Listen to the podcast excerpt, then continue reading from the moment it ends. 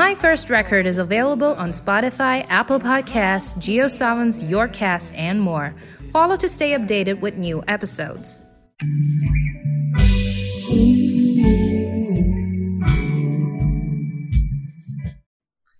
Hey, welcome to My First Record. My name is David Brito. I'm a music journalist based in Bombay. And on My First Record, I chat with artists about their debut releases, whether it's an EP or an album. And today I'm extremely honored to have Suraj Mani with me to talk about Mother Jane's full length debut album, Insane Biography, which came out in 2002. So, hey, Suraj, how are you and what's been happening over the last couple of months with you?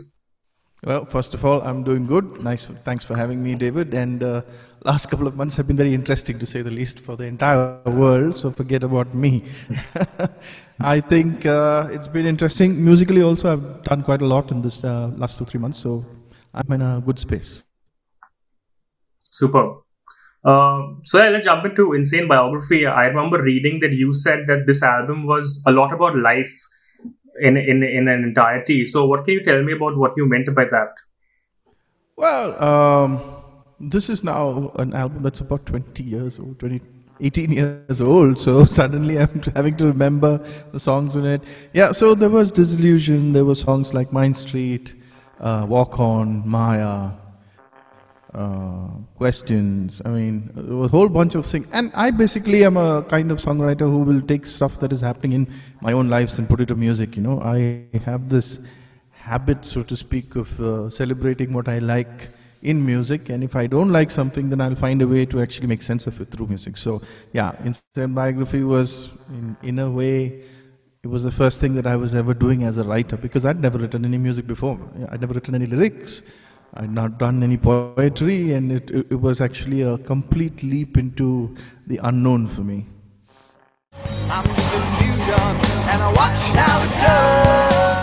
The album opens with uh, Disillusioned, and I read that uh, John once told you that you should write a song called Disillusioned. What do you remember from putting this song together? Uh, it's very interesting. It, it, it was not pre planned. Basically, we all decided to actually do music together. Like I joined Mother Jane, and uh, within a within a month of me joining the band, I was kind of thinking of quitting the band because I was working. I had a business. You know, I was newly married. All those things, and then this band was there, and they were giving me cover songs to to learn.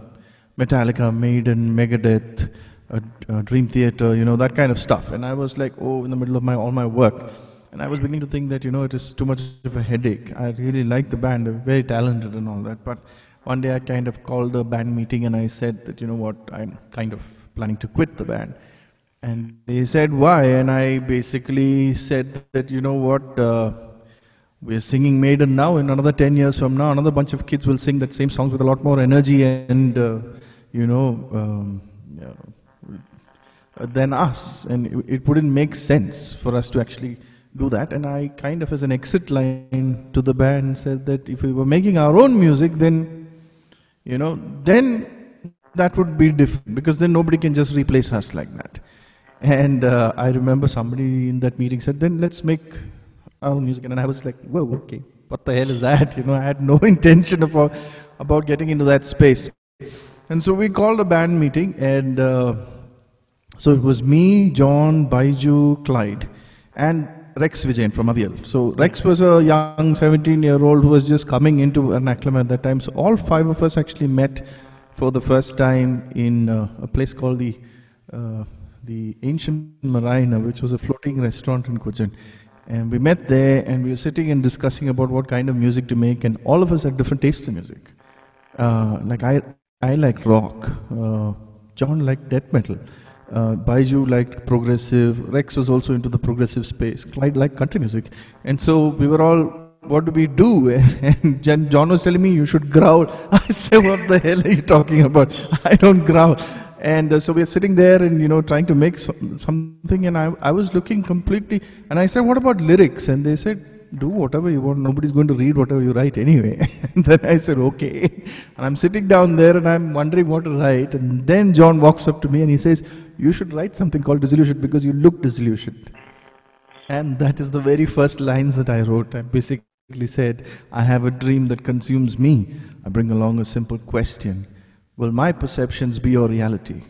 Will your, sorry, will your perceptions be my reality and will mine become an intrusion? And that's where I started my journey as a songwriter.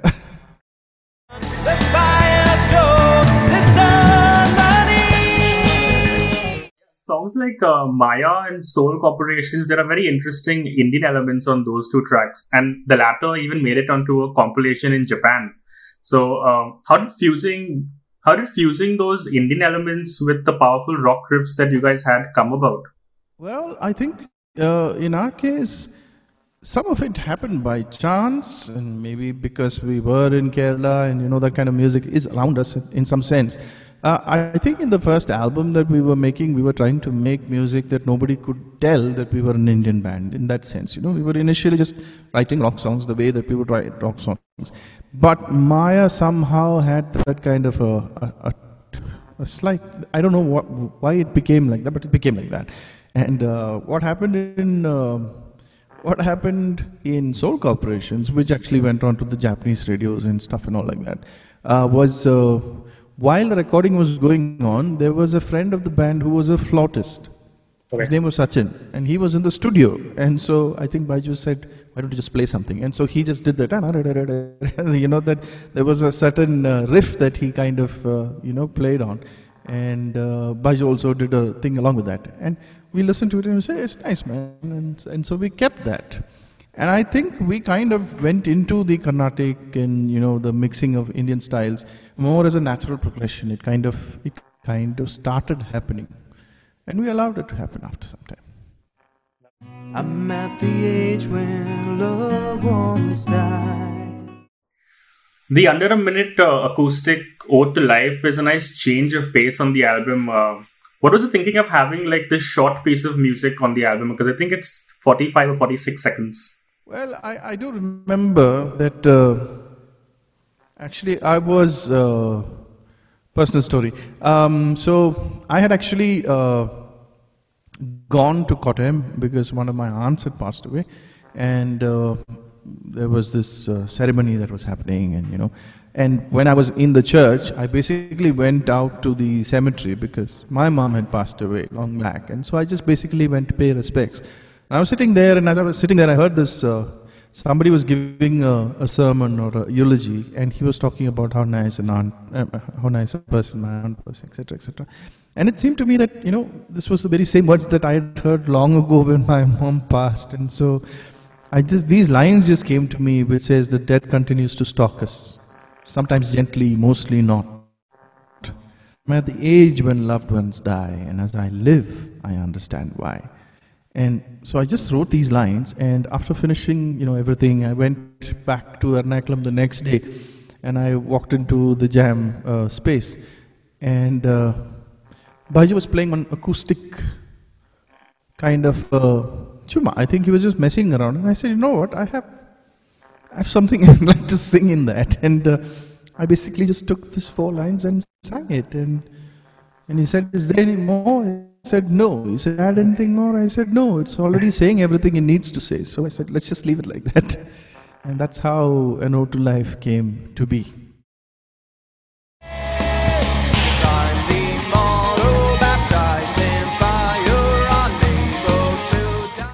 The lyrics on Walk On come across as quite inspirational. I mean, you said earlier that no one's going to read it, but if you pay attention to Walk On, it, it, it comes across as very eye opening. What can you tell me about uh, this song? Well, one of the things about, I mean, though that was the first the things that I was told as a songwriter that write whatever nobody will. Now I actually have come to enjoy, and I did come to enjoy writing more than anything else. You know, I think for me primarily music has been about, you know, writing and uh, putting out my thoughts and. Uh, and then the music comes after that. For me, it's always been in that in that space. I'll write something, and then the music will come out of that. And one of the things that I remember about Walk On was that uh, I once got a letter from some chap, and he said that his brother, I think his brother's name was Praveen or something like that. He said my brother just passed away, and uh, he had cancer. And I just wanted you to know that uh, every day he would actually play Rock On, and uh, sorry, Walk On, and uh, you know, it was something that inspired him. And uh, uh, I just wanted you to know how much that song meant to him. And that was something that just hit me, and I realized just just how much music can make sense of the difficulties of lives. You know, you can celebrate mu- you can celebrate life with music, obviously, but sometimes you can make sense of pain and despair and you know tough situations, and music can actually give you that that feeling that you're bigger than this mortal body that you are in, so to speak. And uh, yeah, Walk On is pretty inspirational in that sense. And uh, another story that I, since you just brought up Walk On, a story that I remember is that a friend of mine said, "This is such a perfect song for uh, Bhishma." In the Mahabharata, because he was somebody who would never die until he wanted to, no? So actually, he was reading the lyrics and saying that I'm an immortal, baptized in fire, unable to die unless I desire. I'm the light, walking the darkest dawn. I'm the human spirit walking on. And you, you actually start realizing one thing that you will write a song for one reason, but the song becomes other people's songs once it reaches them. Once you put it out there, you really have no control about how it's going to be seen, how it's going to be understood, and how much it is adapted into somebody else's life. So, Walk On was pretty interesting in that sense. Yeah. I mean, th- these are all 20 year old memories virtually. And uh, another thing I do remember about this is uh, I'm writing the song, and uh, uh, so we, we reach somewhere with the song. And then it's got this very weird, uh, what do you call it, uh, chorus. I'm the mortal baptized in fire, unable to die unless I desire. It goes like that, right? It's a very peculiar thing. So um, I remember that Baiju had one of those uh, riffs that. So, you know, he had done that. He said, Can you sing with this? I said, I can't sing with that. I mean, it's, it didn't have a meter, it didn't have anything at all. And so I had left that and I had gone back to Bangalore and I was driving and I was just passing the cantonment railway station. There's a little circle there. I'm turning around there and suddenly I remember these words and I start singing it in melody. And I'm remembering that, oh wow, will this actually go with whatever this fellow played?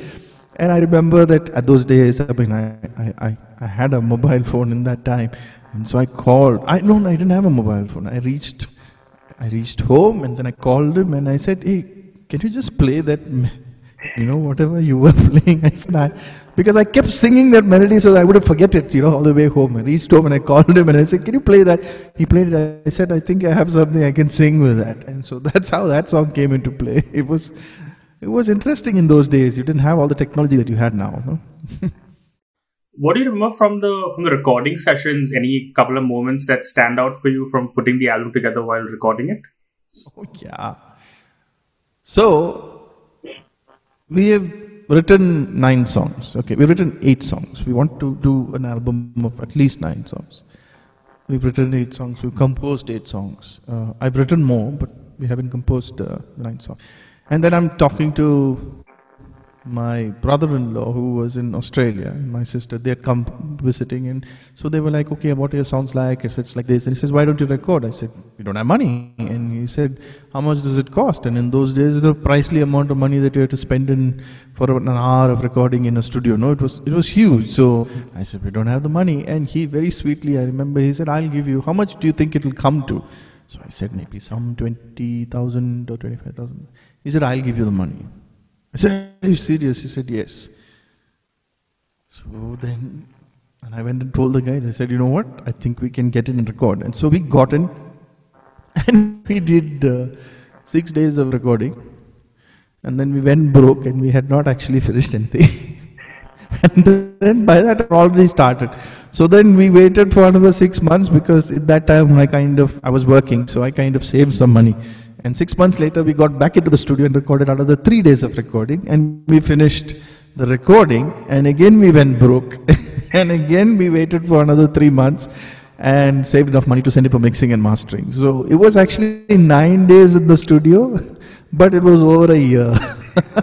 that was something that I remember about that particular album. It, but I felt so proud the moment we finally got that CD in our hands. I was like, whoa, you know, this is, that was something that one of my friends said. He said, listen, man, you, you have to go out there and record. I said, do you think it'll make monetary sense? He says, don't think about that right now. He says, at least when you die, or even if you're stuck in an office job for the rest of your life, at least you can look on your table and see your CD over there and say that I did this. And I thought that that was a very uh, I said, absolutely, I have to do this. And so when I first finally saw that CD in my hand, I was like, wow, just recorded an album. I didn't even think. I've not learned music. I wasn't a poet. I didn't read poetry in school. And suddenly I'm sitting there and singing uh, uh, in a, you know, self-composed album with a bunch of guys that I really enjoyed making music with them. It was a great feeling, man. And finally, 18 years on now since the album came out, what are your thoughts on it now when you reflect back and think back on the entire album? Uh, I really enjoyed that album. I still do. And uh, I think it's also because is that uh, when you listen to a piece of recorded music, what comes back to your mind is not just the music, actually the incidents associated with that that recording, you know, the mixing, the mastering, the recordings, you know, everything that you went through as people is somehow captured in an album. Uh, there's that frame of uh, it. It is it, it is in many ways it's a capturing of the energies that you were going through at that particular moment in time. So sometimes you can have bad albums also. Not that the songs don't sound good, but your memories associated with that recording can be bad. You know, and so when you listen to that recording, you say, "Oh no, no I don't want to go there." Um, and uh, I have very good memories of Insane Biography. It was real fun because we did something that we didn't believe we could do. And you know, it, it, was really weird that we we pulled off that thing. I remember when we were trying to make the album itself, the guys were like, "Yeah, you know what? Doesn't really make sense. We will do this." And then many years later, I mean, sorry, once we record this, we'll go to Bombay or Delhi and say, "Listen, we've got this album," and somebody will say, "Can you sing it in Hindi, you know, that question will come. You know, the guys told me that at that point of time. And I said, yeah, okay, let's, let's just see what we can do. And uh, the last album, I mean, the last song in that album is called Shh Listen. Yeah. And I remember telling the guys, while I was trying to basically just get everybody all uh, hyped up and uh, psyched up for the album, I said, you know, uh, reality wavers in the face of conviction.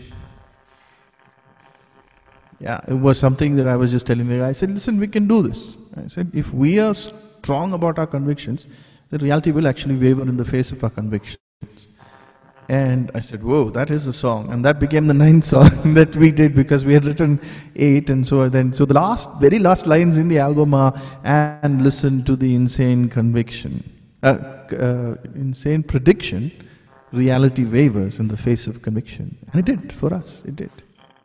Yeah, thanks a lot, Suraj, man, for your time. It's been a pleasure talking to you and revisiting some old stories and learning so much more about insane biography and appreciate all your time. Thanks, man. Thanks, man.